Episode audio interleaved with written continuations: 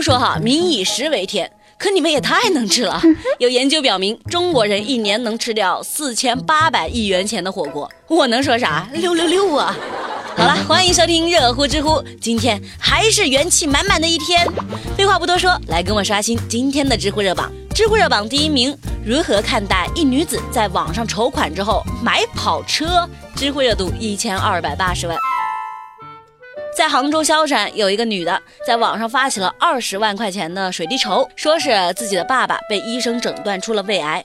不少的网友捐款后发现，这名女子竟然在某社交平台上晒了她买的跑车、奢侈品，还有出国旅游的照片。经过举报，工作人员要求这名女子退还所有的筹款。铁锤觉得吧，这哪能一退了之啊？你说没有被发现的话，就让他闷声发大财了。这样不劳而获的情况越来越多，那骗子也就越来越多呀。谁还敢放心的捐款？最后的结果，那肯定就是那些真正需要帮助的人失去了他们的救助机会。那这样太不行了，不可以的。知乎热榜第二名：如何看待一小伙子骑马从内蒙古回长沙？知乎热度九百八十万。有一个二十六岁的小伙子，最近创业失败。人家创业失败可能就是喝个闷酒，感慨一下人生太难啥的。他不一样啊，他决定在马背上思考人生，也就是咱们开头说的，从那个呼伦贝尔满洲里骑马回长沙，骑了有两个月了。小伙子，其实你也算个有钱人了，一般人都养不起马的。可关键是你骑了两个月，咋还没骑出内蒙古啊？铁锤觉得哈，这种做法看上去很洒脱，但其实还挺累人的。你想想哈，两个月吃不好睡不好，还没地方洗澡。再说了，你创业十年都没有想清楚你的人生，那为什么觉得骑个马走一两个月就能够想清楚呢？啊，这算个什么说法呀？也有人说，小伙子为你的乐观精神点赞哦。不过你人是能坚持到湖南，可马能坚持到那一天吗？智慧热榜第三名。苍蝇飞进耳朵里弄不出来怎么办？知乎热度八百六十万。这个张先生有点惨。六月十五号，他的耳朵里飞进去一只苍蝇，还一直在这个耳道里嗡嗡嗡嗡嗡嗡嗡嗡的响。他试了好多方法，像是往耳朵里灌水啦、灌香油啦，没用。然后就跑去找医生，医生说可以给耳朵里灌酒精啥的，把苍蝇给弄醉了。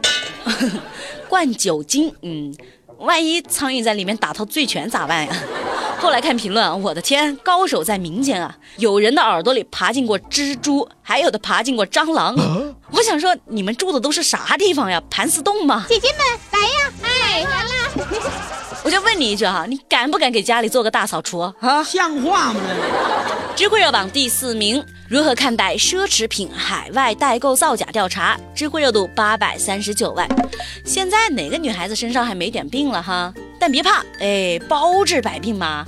奢侈品包包的市场一直都很大。那最近有人就做了一个调查，不查不知道，一查吓一跳啊，百分之六百五的暴利。铁锤最多也就听过百分之百呀，这都百分之六百五了，应该是很牛的意思。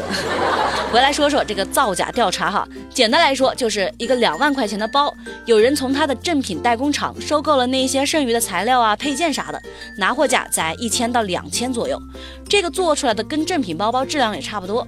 但是随着这高仿奢侈品充斥了市场，也让假代购行业兴起了。你觉得自己买了一个欧洲限定的奢侈品，但没想到它可能从商品啊、包装。啊，票据啊，到物流单都是假的。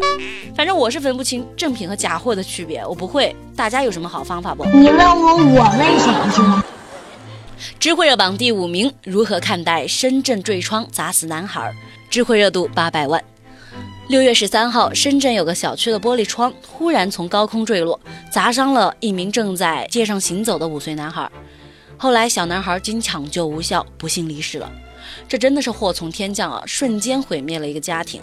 后来发生事故的小区和租户共同垫付了全部的医疗费用八万多块钱。除此之外，物业已经开展了逐户调查，重点排查窗户、阳台等易发生高空坠物的安全隐患。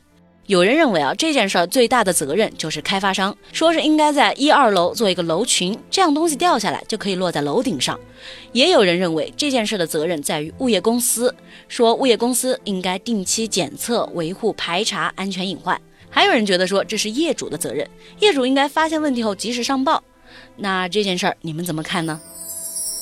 最后咱们再来说一个医生和患者之间的暖心事儿哈，你们觉得当患者？